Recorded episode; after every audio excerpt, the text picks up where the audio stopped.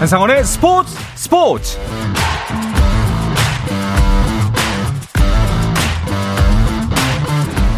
스포츠가 있는 저녁 어떠신가요? 아나운서 한상원입니다. 오늘 이슈들을 살펴보는 스포츠 타임라인으로 출발합니다.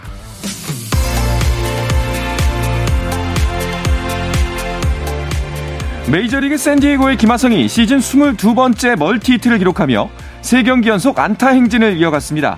김하성은 클리블랜드와의 홈 경기에 6번 타자 유격수로 선발 출전해 5회 중전 안타, 7회 4안타를 쳐내며 4타수 2안타를 기록했고 시즌 99안타를 기록하며 빅리그 입성 후 첫 100안타를 눈앞에 뒀지만 팀은 0대 7로 패했습니다.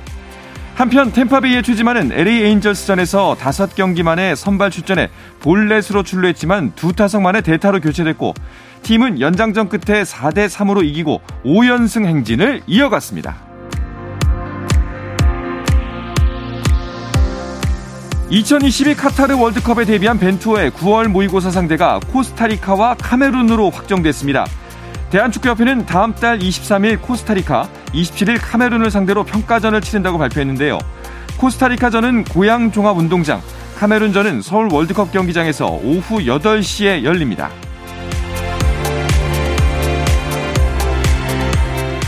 배드민턴 대표팀의 안세영이 세계 개인 선수권 여자 단식 8강에 진출했습니다. 안세영은 일본 도쿄에서 열린 대회 16강전에서 세계 랭킹 16위 미국의 베이 원장을 상대로 첫 세트를 9점 차로 가볍게 가져온 뒤 2세트를 21대 10으로 따내 세트 스코어 2대 0으로 승리했습니다.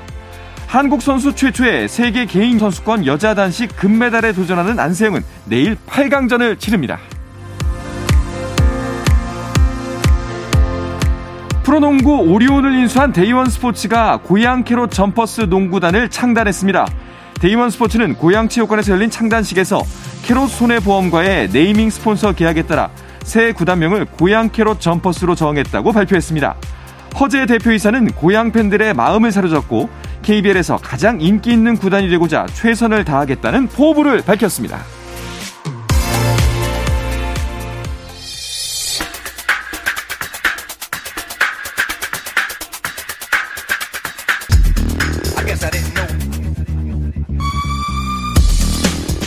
네, 목요일에는 해외 축구 이야기 나누고 있죠. 영국과 한국으로 가는 이원 축구 방송 이건 김정용의 해축 통신 시작합니다. 먼저 풋볼리스트 김정용 기자와 인사 나누겠습니다. 어서 오십시오. 안녕하세요. 김정용입니다. 네. 자, 영국에 있는 이건 기자도 연결합니다. 안녕하십니까? 네, 안녕하세요. 런던에 있는 이건입니다. 네. 어, 이건 기자, 프리미어 리그는 어느새 벌써 3라운드까지 치렀네요. 네, 어, 뭐, 이탈리아라든지 독일이라든지 이런 리그보다 조금 더 한 주 일찍 시작을 했습니다. 그러면서 3라운드까지 치렀는데요. 현재 이 초반 양상이 조금 많은 전문가들이 뭐 예상한 부분도 있지만 예상하지 못한 상황들도 계속 나오고 있습니다. 아스널이 3연승을 했다라든지 어, 맨시티, 토트넘도 역시 순항을 하고 있지만 또 우리의 예상과는 좀 다르게 리버풀이라든지 메뉴가 예상보다 다르게 좀 낮은 순위에 있으면서 여러 가지 이변들이 조금씩 조금씩 나오고 있는 그런 상황입니다. 네. 안 그래도 말씀하셨던 것처럼 순위표를 잠깐 봤더니요. 아스널이 1위인 건 뭐 그럴 수 있다라고 싶었는데 10위권 안에 리버풀이 없습니다. 네, 리버풀이 지금 무승이죠. 예. 2무 1패예요. 현재 3연승을 달리고 있는 유일한 팀 아스널이 1위를 차지하고 있고요. 그 아래로 2승 1무로 선두권을 형성하고 있는 팀들이 뭐 리즈 유나이티드, 토트넘, 브라이턴 이런 팀들인데 특히 뭐 리즈와 브라이턴은 굉장히 낯선 이름들이기 때문에 그 상승세가 눈에 띈다고 할 수 있고요. 쭉 내려가서 12위 첼시, 뭐 14위 음. 메뉴 이런 팀들이 이제 형성돼 있습니다. 네. 아니 이건 기자, 그 리버풀이 첫 승을 아직도 못 거둔 거죠? 네, 어, 리버풀이 처음에 어, 여러 가지 이제 많은 예상들이 있었는데 리버풀이 이렇게까지 첫 승을 못 거둘 줄은 몰랐습니다. 첫 음. 경기가 풀럼 원정이었는데 풀럼이 승격팀이다 보니까 그래도 리버풀이 이기지 않겠느냐 그랬는데 가서 원정에서 2대2 무승부를 거뒀고요. 2라운드 크리스탈 팰리스 홈에서 홈 개막전을 했습니다. 이때는 그래도 이기지 않겠느냐고 했는데 중간에 그 야심차게 영입한 다르엔 누네스 선수가 상대 수비수와 이렇게 맞부딪히면서 퇴장, 이렇게 머리로 받으면서 퇴장 당해 버렸고요. 그러면서 수적 열세 속에서 고전을 하다가 겨우 1대1로 비겼고요. 그 다음에 이제 메뉴 원정을 갔죠. 그래도 메뉴보다는 리버풀이 조금 더 낫지 않겠느냐라는 여러 생각을 했었습니다만 결국 1대2로 패배를 하면서 3경기 2무 1패 딱 승점이 3경기에서 승점 2점밖에 못 갔습니다. 그러면서 아, 상당히 지금 리버풀이 수세에 몰려있는 상황이고 위기감에 지금 열심히 어, 위기점 때문에 많이 흔들리고 있는 상황이다라고 보실 수가 있겠습니다. 네. 메뉴 같은 경우에는 불안하지 않을까 싶었는데 결국엔 리버풀을 상대로 첫 승을 거뒀어요. 네, 어, 리버풀을 상대로 이길 줄 사실 아무도 몰랐어요. 네. 지난 주말에 뭐 맨시티도 무승부에 그쳤고 뭐 첼시도 패배했고 굉장히 이변이 많았지만 특히 이게 제일 큰 이변이라고 얘기될 정도로 음. 맨유가 이길 줄 몰랐던 경기인데 특히나 뭐 이제 호날두 선수가 뛰지 않은 것도 네. 굉장히 좀 막판에 교체 투입된 것도 굉장히 화제였는데 후반 막판에 교체 투입이 됐고 음. 이게 이제 레알 마드리드 시절에 한 번 이런 뒤로 5년 만이라고 하더라고요. 게다가 이제 이날 호날두가 아닌 래시퍼드가 스트라이커로 나왔는데 래시퍼드 선수가 굉장히 열심히 뛰면서 팀을 위해서 헌신하고 희생하는 음. 요즘 호날두가 못하는 걸 많이 보여줬어요. 그래서 이제 호날두 입장이 더 좁아졌다는 분석이 나오고 있습니다. 이거는 뭐 이건 기자 호날두의 굴욕 아닌가요?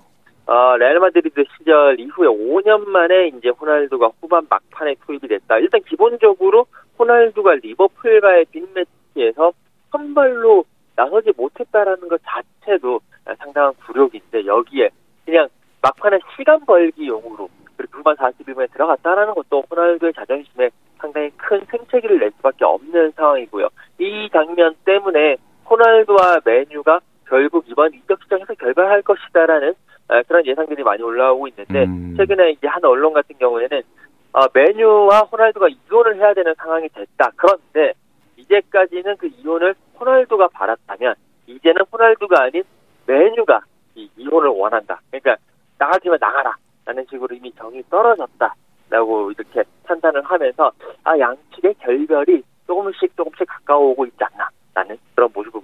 근데 그런데도 호날두가 없이도 그 맨유가 리버풀을 이겼습니다. 이제 팬들 같은 경우에는 더더욱 지금 현재 테나우 감독 체제를 응원할 수밖에 없게 됐어요. 네, 에릭 테나우 감독이 약간 오합지졸이었던 맨유에 조직력을 부여하려고 노력을 해왔는데 네. 그 앞선 두 경기에서 성과가 없었기 때문에 팬들이 굉장히 회의적인 점도 있었거든요. 음. 하지만 이날 사실 그 메뉴의 전략이나 뭐 전술이나 뭐 선수 구성이나 완성되지 않은 상태에서 임기응변으로 열심히 뛰자. 오늘은 정말 열심히 뛰어서 리버풀보다 한 발 더 뛰면 이길 수 있다라는 접근법을 들고 나왔는데 이게 먹혔어요. 네. 과도기에도 불구하고 좋은 경기를 보여줬기 때문에 이 감독을 밀어줘야 할 이유를 증명한 셈이 됐고요.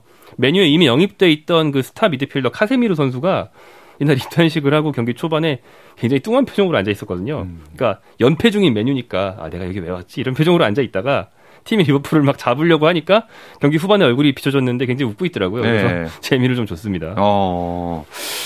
자, 이렇게 됨으로써 호나주의 입지는 점점 더 좁아질 것 같습니다. 자, 우리의 최대 관심사 토트넘은 현재까지 어때 보이나요? 네, 토트넘은 성적이 괜찮죠. 네. 성적으로 괜찮은데 하지만 좀 경기력 면에서는 이제 경기를 음. 지켜보신 우리 많은 축구 팬들이나 시청자들이 뭐 그렇게 재미있거나 뭐 시원하게 이기질 못한다라고 인상을 받는 경우가 많은 것 같아요. 네.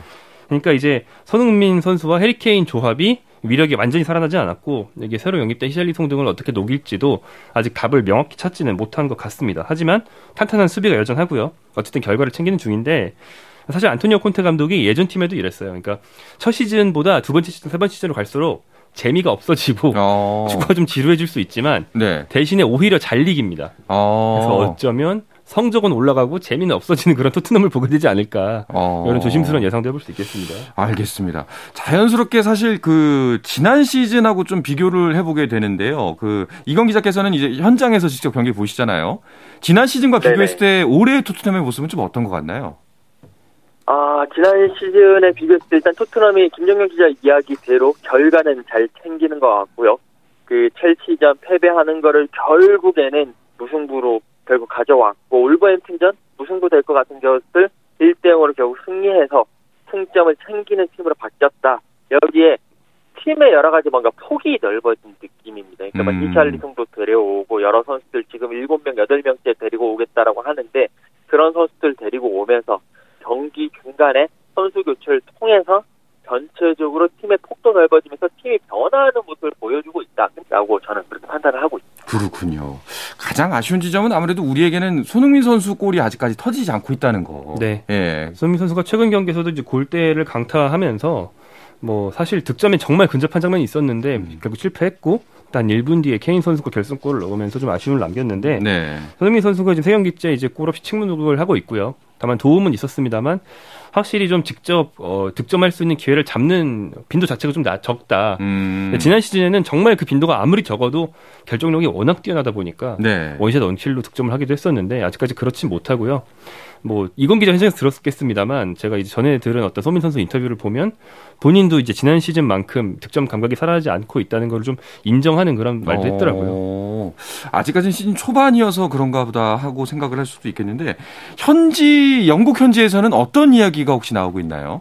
일부 영국 언론들은 아무래도 이 세 경기째 골이 없는 것에 대해서 손흥민 선수 뭔가 문제가 있는 거 아니냐 라는 걱정 어린 시선들도 있긴 합니다. 근데 이제 팬들 같은 경우에는 일단은 손흥민 선수가 그래도 능력이 있고 물론 울버햄튼전에서는 조금 아쉬운 모습을 보여줬지만 그 다음번 경기 노팅엄 원정에서 다시 좋은 모습을 보이기를 아, 기대하고 있습니다. 그렇죠. 이게 사실 문을 처음에 여는 게 좀 힘들거든요. 네, 마수거리라고 그러죠. 예. 네.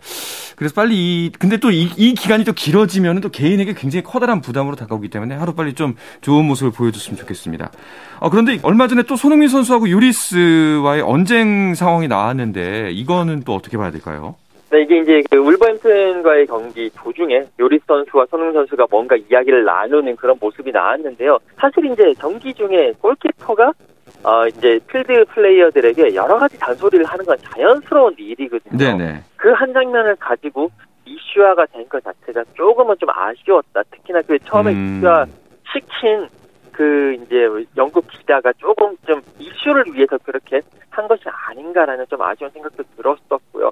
요리스 선수가 사실 경기 중에 손흥민 선수뿐만이 아니라 뭐 개인 선수라든지 많은 선수들한테 잔소리를 해대는 걸로 정말 유명한 선수입니다. 그렇기 네네. 때문에 그냥 경기의 일부로 보시면 될 것 같습니다. 알겠습니다. 사실은 그렇게 크게 심각한 상황은 아닌데 어떻게 보면 좀 이슈몰이로 좀 자극적인 기사를 쓰기 위해서 그랬다. 왜냐하면 2년 전에 사실 거의 주먹 다짐 직전까지 갔던 영상이 있었잖아요. 네, 그게 뭐 다큐멘터리에서도 좀 예. 어, 깊게 다뤄졌기 때문에 화제를 모을 수밖에 없는 모습이었지만 뭐 이번 건은 별일이 아니었던 거죠. 네. 결국엔 유명세가 불러온 해프닝이었다라고 좀 받아들이면 될 것 같습니다.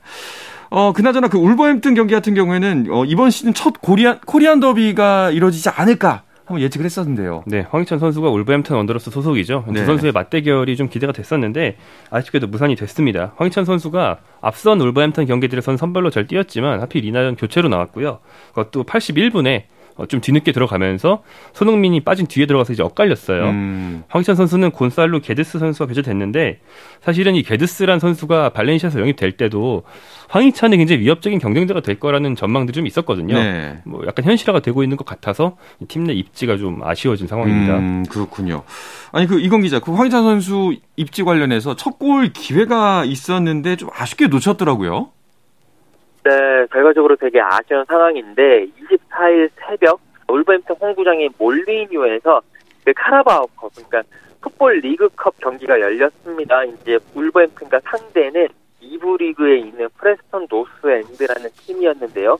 황희찬 선수가 아무래도 그 전에 토트넘 경기에서는 선발로 출전하지 못했기 때문에 이 경기 3일 후에 열린 경기여서 어, 선발로 출전을 했습니다. 그러면서 뭔가 조금 활발한 모습을 보여줬는데 전반 추가 시간에 황희찬 선수가 직접 본인이 페널티킥을 얻어냈어요. 네. 그러면서 네. 자기가 차겠다라고 나섰는데 이것이 이제 상대 골키퍼한테 막히면서 결국 골로 연결되지 못했고요. 아, 물론 이제 팀은 2대1로 승리를 했지만 황인찬 선수는 후반 17분에 교체아웃, 그 말씀드린 그 게데스 선수가 교체아웃 되면서 이제 벤치로 물러났고요. 아, 상당히 어떻게 보면 이날 경기에서도 라울 히메네스든지 아다마 트라우에도 골을 넣었는데 공격진들 가운데서는 특히나 지난 시즌 올해 뛰었던 공격진들 가운데서는 황희찬 선수가 골이 없기 때문에 조금 더 어, 의기소침해질 수 있는 상황이거든요. 이럴 때일수록 황희찬 선수 어, 페널티킥 못 넣은 것을 그냥 잊어버리고 다시 훌훌 털고 다시 이제 경기와 훈련에 집중을 했으면 하는 바람입니다. 네, 알겠습니다. 자, 김정규 기자, 두 선수 이제 다음 일정은 어떻게 되나요? 네, 어, 울버햄턴은 어, 뉴캐슬을 상대하게 되는데요. 폭풍 영입으로 화제를 모으고 있는 그런 팀이에요. 네. 또 가장 최근 경기에서 맨체스터 시티와 3대 3으로 굉장히 극적인 무승부를 음. 보여주면서 저력을 발휘한 팀이기 때문에 만만치 않은 상대가 될 것 같습니다. 네. 토트넘은 이제 노팅엄 포레스트를 상대합니다. 이 팀은 승격팀이지만 굉장히 많은 영입을 해서 또 화제를 모았고 오. 황의조 선수가 이 팀을 거쳐서 그리스 리그의 올림피아코스로 임대 간다는 설이 좀 유력하기 때문에 네. 어, 최근에 우리 국내 축구 팬들에게 굉장히 많이 거론되고 있는 팀인데 뭐 황의조 선수가 어느 쪽이 되든 이 팀에서 뛸 것 같지는 않지만 어쨌든 그래서 좀 익숙한 팀이고요. 노팅엄 현재까지 1승 1무 1패를 거두면서 잔류를 향한 가능성을 보여주고 있어요. 그래서 토트 입장에서도 승격 팀이라고 만만한 팀은 아니고 음. 좀 신경 써서 상대해야 되는 그런 팀인 것 같습니다. 알겠습니다. 이건 기자, 영국 현지에서는 또 어떤 이슈들이 화제가 되고 있나요? 네, 일단 그 지난번에 그 첼시와 토트넘의 경기 투엘 감독과 콘테 감독이 경기 중 그리고 경기 끝나고 난 다음에 충돌했습니다. 그 후폭풍이 아직까지도 이어지고 있는데요.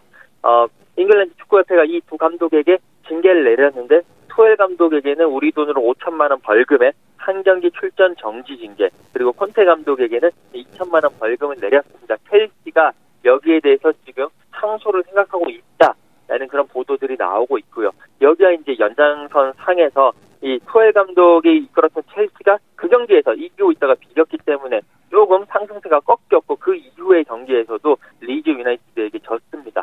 그러면서 지금 첼시가 다급해졌기 때문에 갑자기 뭐 오바메양이라든지 AC 밀란에서 뛰고 있는 레앙이라든지 레스터시티 포파나 그리고 앤서니 고든의 에버튼에서 뛰고 있는 그런 윙어들을 갑자기 영입하기 위해서 일주일도 안 남은 이 이적 시장에서 남아있는 한 2억 파운드 정도를 이 이적 시장에 투입할 것이다라는 그런 보도가 나오면서 아, 첼시의 이 이적 시장 행보에도 상당히 큰 관심이 모아지고 있습니다. 네, 잘 알겠습니다. 야, 이 두 감독들도 승부욕이 대단하더라고요. 네, 뭐 네. 사실 그 이런 자리까지 올라간 사람들 중에서 약간 미치광이들이 있잖아요. 두 분은 약간 그런 사람들입니다. 네. 알겠습니다. 자, 국내 팬들에게는 김민재 선수의 골이 큰 뉴스였는데요. 이야기는 잠시 쉬었다 와서 자세하게 나누겠습니다.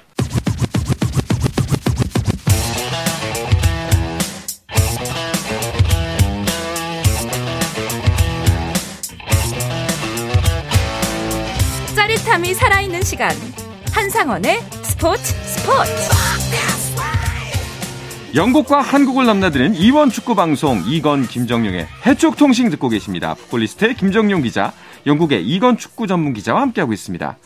자, 우리가 앞서 그 손흥민 선수, 황희찬 선수의 골이 아직까지 안 터지고 있어서 좀 아쉽다라는 이야기를 했는데 김민재 선수의 골은 무척 빨리 나왔어요. 네, 어, 예. 수비수거든요. 예. 그리고 사실 수비수 중에서도 골이 적은 선수예요, 이 선수는. 오. 그런데 정말 빨리 나왔습니다. 이탈리아 나폴리로 이적을 했죠. 네. 나폴리 데뷔 두 경기 만에 그리고 첫 번째 홈 경기에서 바로 골을 넣으면서 말씀하신 대로 손흥민, 황희찬 선수보다 빨리 데뷔골을 넣었고요. 이게 첫 홈 경기에서 팬들의 마음을 사로잡다 보니까 이탈리아 사람들이 이탈리아 매체들이 굉장히 수사법이 현란하거든요. 음. 그래서 김민재가 나폴리에서 불의 세례를 받았다. 나폴리 사람으로 다시 태어났다는 거죠. 네. 뭐 그런 수사법이 나오더라고요. 그렇군요. 이제 골잡이로 다시 태어날 거다. 네. 뭐 이런 식으로 알겠습니다. 와, 그 진짜 진가를 증명하는데 거의 두 경기면 충분했던 거네요. 복동이 취급받겠네요, 거기서는. 네, 뭐 골뿐 아니라 예. 수비면에서도 예. 굉장히 탁월했고 음. 상대팀이 몬짜라는 팀인데 몬짜가 승격팀이긴 하지만 영입을 좀 열심히 해서 상대 공격수들이 두 명 다 이탈리아 대표 출신이에요. 근데 두 명을 다 완벽하게 제압을 하면서 네. 팀의 4대 0 승리에 일조를 했고요. 뭐 수비할 때 뭐 공중볼 경합 성공률 100%였는데 음. 헤딩골도 넣고 공중볼 경합 성공률도 100%고 그러니까 제공권이 그나마 제일 아쉽다라는 게 김민재의 약점으로 꼽혔는데 네. 그걸 완벽하게 뒤집는 그런 야. 경기를 잘 보여줬습니다. 알겠습니다. 나폴리는 현재 2연승을 달리고 있는데 이 2연승에 김민재 선수의 지분이 확실히 있는 거겠죠, 이건 기자? 네, 김민재 선수의 지분이 저는 한10% 정도 있다라고 생각을 하는데요. 네. 아, 일단 폴리가 아, 칼, 그러니까 쿨리발리 선수 나가고 난 후에 김민재 선수로 그 이제 공백을 메우고 있는데 두 경기에서 보여준 김민재 선수의 능력 정말 일단 기본적으로 든든한 수비력이 상당히 좋았고요. 여기에 어 이제 상대 공격수 1대1 상황에서도 밀리지 않고 특히나 그 김민재 선수의 빠른 스피드를 활용해서 따라와서 그것을 걷어내는 장면 몇 장면 보여줬거든요. 그런 부분 보면서 아, 상당히 역시 아, 상당히 능력 있는 선수다 라는 걸 볼 수 있었고 그리고 그뿐만이 아니라 공격하다. 그러니까 한 번씩 공격 가담에 들어와서 치고 들어가면서 상대를 흔드는 모습. 그리고 평소에도 빌드업을 해주면서 최후방에서 든든히 받쳐주는 모습을 보여주면서 나폴리의 2연승에 큰 몫을 해냈다라고 보실. 네. 방금 이건 기자가 얘기한 것처럼 이제 쿨리발리가 나가고 김민재 선수가 들어온 건데 좀 손익 계산을 따져 보면은 어떨까요? 네, 어, 쿨리발리 선수가 최근 첼시에서 뭐 좀 기복이 있긴 하지만 이 선수는 월드 클래스거든요. 네. 그래서 그 자리를 대체하는 게 쉽지는 않겠다 얘기를 들었는데 뭐 결론적으로는 잘 대체를 했고요. 음. 쿨리발리가 이제 31살에 뭐 큰 이적료를 남겨놓고 나갔고 그것의 절반 정도 되는 돈만 써서 26살 김민재를 영입하는 것이기 때문에 충분히 나폴리가 이제 좋은 장사를 했다는 평가를 긍정적인 평가를 많이 받고 있습니다. 또 나폴리는 김민재와 나란히 크바라츠헬리아라는 윙어를 영입했는데 네. 이 선수가 두 경기 만에 3골 1도움을 기록하면서 음. 어, 김민재와 함께 팀을 이끌고 있어요. 그래서 이적 시장을 비교적 무명의 선수들을 영입하면서 좀 모험적으로 보냈는데 대성공이다. 그렇죠. 대성공 네, 이런 얘기를 듣고 있습니다. 그렇군요. 이광 기자, 그 은돈벨레 같은 경우에 토트넘을 떠나서 그 이쪽 나폴리로 임대 이적했죠. 네, 어, 토트넘이 이제 한때 야심차게 연습했던 이 상기 은돈벨레 선수 프랑스 리그왕을 청정하면서 엄청난 기대를 받고 프리미어리그에 왔는데 프리미어리그의 템포라든지 선적인 움직임에 제대로 적응하지 못하면서 불행했습니다. 그러면서 다시 임대 생활을 했었는데 결국에 안토니오 콘테 감독은 이 은돈벨레를 전력외로 분류를 했고 여러 팀들과 이렇게 이야기를 하다가 나폴리 일단 한 시즌 임대를 가고요. 그 이후에 완전 이적 조항까지 넣으면서 결국 은돈벨레 선수를 정리를 했습니다. 아, 임대료가 약 한 85만 파운드 완전 이적을 하게 되면 2,500만 파운드의 그런 계약을 맺었는데 은돈벨레가 이제 그 모차와의 경기에서는 벤치에 있었습니다만 뛰지 못했고요. 오늘 새벽에 이 나폴리가 3부 리그 팀과의 경기에서 이제 그 친선 경기를 가졌어요. 여기에 어, 은돈벨레 선수가 선발 출전했는데 결승골 넣으면서 3대0 대승을 음. 이끌었고 시적으로는 은돈벨레 선수 자체가 차라리 이런 세리아라든지 나폴리 팀에 맞는 느낌이다. 이 직선적인 움직임보다도 공간을 찾아가고 공간으로 패스해주는 그런 모습에 훨씬 더 낫지 않겠느냐 생각을 하고 있습니다. 아, 또 여기서도 또, 또 활약을 펼쳤군요. 나폴리도 되는 집이네요. 네, 은돈벨레 선수가 이제 한국에서만 쓰는 어떤 원어 유희로 잘하면 금돈벨레고 음. 뭐 이런 농담이 있는데 네. 나폴리에서는 꼭 금돈벨레가 되길 바랍니다. 알겠습니다. 김정 기자 그렇다면 이제 유럽에 진출해 있는 다른 우리 선수들은 어, 활약이 어땠나요? 네, 어, 대체로 굉장히 좋았어요. 네, 일단 미드필더 황인범 선수 그리스 올림피아 코스로 이적을 해서 좀 자리를 잡았는데 어, 굉장히 이른 어, 데뷔골을 넣었습니다. 네. 팀의 패배를 막는 굉장히 중요한 골을 넣으면서 이 올림피아 코스라는 팀이 원래 스타 미드필더인 발비에나라는 구 어, 프랑스 대표 미드필더가 주전이었는데 늙었거든요. 그래서 그 자리를 황인범이 대체할 것으로 이렇게 긍정적인 전망할 수 있고요. 또 이재성 선수 어, 독일 마인츠 이재성 선수는 시즌 초반에 아주 맹활약하고 있습니다. 이번 경기에서는 골도 넣었고요. 그리고 시즌 초반에 수비형 미드필더도 보고 뭐 득점이 필요할 때 올라가서 골도 넣어주고 거의 모든 역할을 다 해주면서 이 마인츠라는 팀의 완전 핵심 멤버로 맹활약하고 있고 이제 한 두 달 반 앞으로 다가온 월드컵에서도 정말 좋은 활약을 기대하게 만들고 있습니다. 네. 특히 이강인 선수가 좀 출발이 굉장히 좋아 보여요. 네, 그렇습니다. 이강인 선수 지난 시즌까지는 마요르카에서 조금 아쉬운 모습 많이 보여줬는데 이 하비에르 아기레 감독, 그러니까 뭐 멕시코 대표팀도 있었고 그다음에 일본 대표팀도 있었던 하비에르 아기레 감독이 하면서 이강인 선수에게 자유도를 부여했어요. 그러니까 허리에서 너 마음대로 해라 이런 식의 프레이를 부여를 하면서 이강인 선수의 그런 재능을 확실하게 펼칠 수 있는 그런 상황이 됐고 두 경기 연속 어, 선발 출전했고 뭐 전진 패스라든지 탈압박 이런 것도 보여주면서 또 특히나 약점으로 지적됐던 수비력에서도 상당히 열심히 하는 모습을 보여주고 있습니다. 그렇고 이제 그 베티스와의 경기 같은 경우에는 정말 날카로운 모습 보여주면서 1 도움을 기록했고 골대도 한번 맞췄습니다. 아, 마요르크가 1대2로 패배했음에도 불구하고 아, 이강인 선수 개인적으로 큰 찬사를 받았고 아, 스페인 언론은 이 선수가 이제는 단순한 선수가 아니라 뭔가 하나의 성장을 하기 위한 그런 음. 발판을 마련했다라고 평가도 내리기도 했습니다. 아, 이강인 선수 좀 힘든 시간 많이 보냈었는데 진짜 활약을 정말 기원합니다. 자, 그런가 하면 은바페는 얼마 전에 해트트릭을 기록을 했죠. 네, 어, 파리 승제르맹이 지난 시즌까지 강력한 경쟁자였던 릴이라는 팀과 경기를 했는데 릴에서 감독과 핵심 선수를 다 빼왔거든요. 네. 그래서 그런지 이제 라이벌의 모습은 온데간데 없고 7대 1로 대승을 거뒀어요. 음... 은바페는 경기 시작 9초 만에 득점을 비롯해서 막판 골까지 세트 트릭을 달성을 했고 네이마르도 두 골, 뭐 메시도 한 골, 하키미도 한 골. 스타들의 이름값을 확실히 해주면서 파리 생제르맹이 예전에는 좀 겉만 번지르한 팀이었는데 지금은 내실까지 꽉 찬 팀으로 네. 좀 거듭나고 있습니다. 거의 뭐 산업 스파이가 할 일을 했다 이렇게 볼 수도 있을 정도로 네. 예 어떻게 라이벌 팀을 이렇게 산산이 부숴버릴 수가 있을까요? 알겠습니다. 자 손흥민, 황희찬 선수의 일정은 살펴봤고요. 이번 주말 다른 우리나라 유럽파 일정도 간단하게 짚어주시죠. 네, 토요일 밤 10시 30분에 이재성 선수가 있는 마인츠가 레버쿠젠을 상대하는데 레버쿠젠은 좀 분데스리가 강호로 익숙하실 만한 팀이지만 네. 제가 좀 부진해요. 음... 그렇기 때문에 한 번 더 이재성 선수가 팀을 승리로 이끄는 모습 충분히 기대할 만할 것 같고요. 일요일 새벽 2시 30분에 이강인 선수의 마요, 어, 마요르카가 라이오 바예카노를 상대합니다. 또 선발 출장 유력하고요. 월요일 새벽으로 넘어가서 3시 45분에 나폴리가 피오렌티나 원정을 가는데 이제까지 만난 팀들에 비하면 피오렌티나가 훨씬 세요. 그렇기 음. 때문에 김희재 선수 입장에서도 이번엔 조금 더 본격적인 테스트가 되지 않을까 생각하고 있습니다. 알겠습니다. 지금 이제 다른 뭐 유럽파 일정을 듣는데 어, 김정윤 기자의 수면 스케줄을 든 듯한 느낌이었어요. 아, 네, 맞습니다. 못 자고, 월요일 새벽에 못 자고, 일요일 새벽에 네. 못 자고, 예. 네. 알겠습니다. 자, 그리고 오늘 밤이죠. 아주 중요한 행사가 하나 열립니다. 이건 기자. 소개해 주시죠. 네, 맞습니다. 오늘 밤 이제 청취자 내일 새벽 1시에 어, 튀르키예 이스탄불에서요 챔피언스 리그 조별리그 조추첨이 음. 열립니다.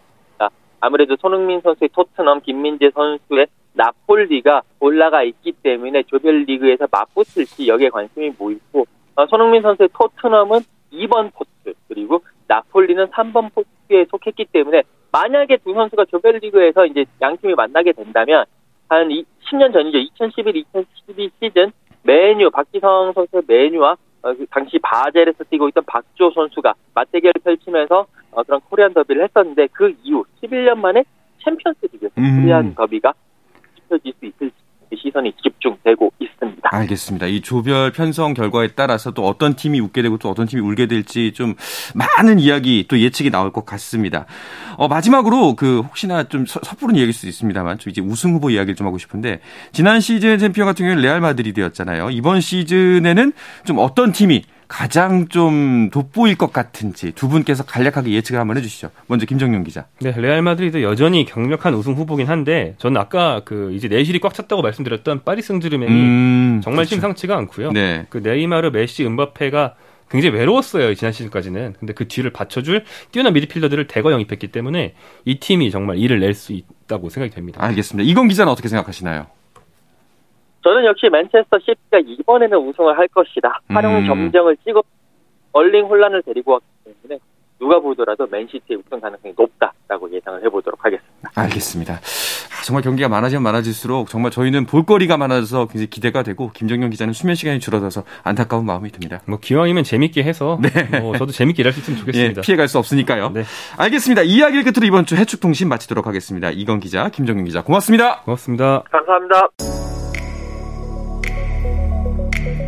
자, 내일도 저는 저녁 8시 30분에 돌아오겠습니다. 한상원의 스포츠 스포츠!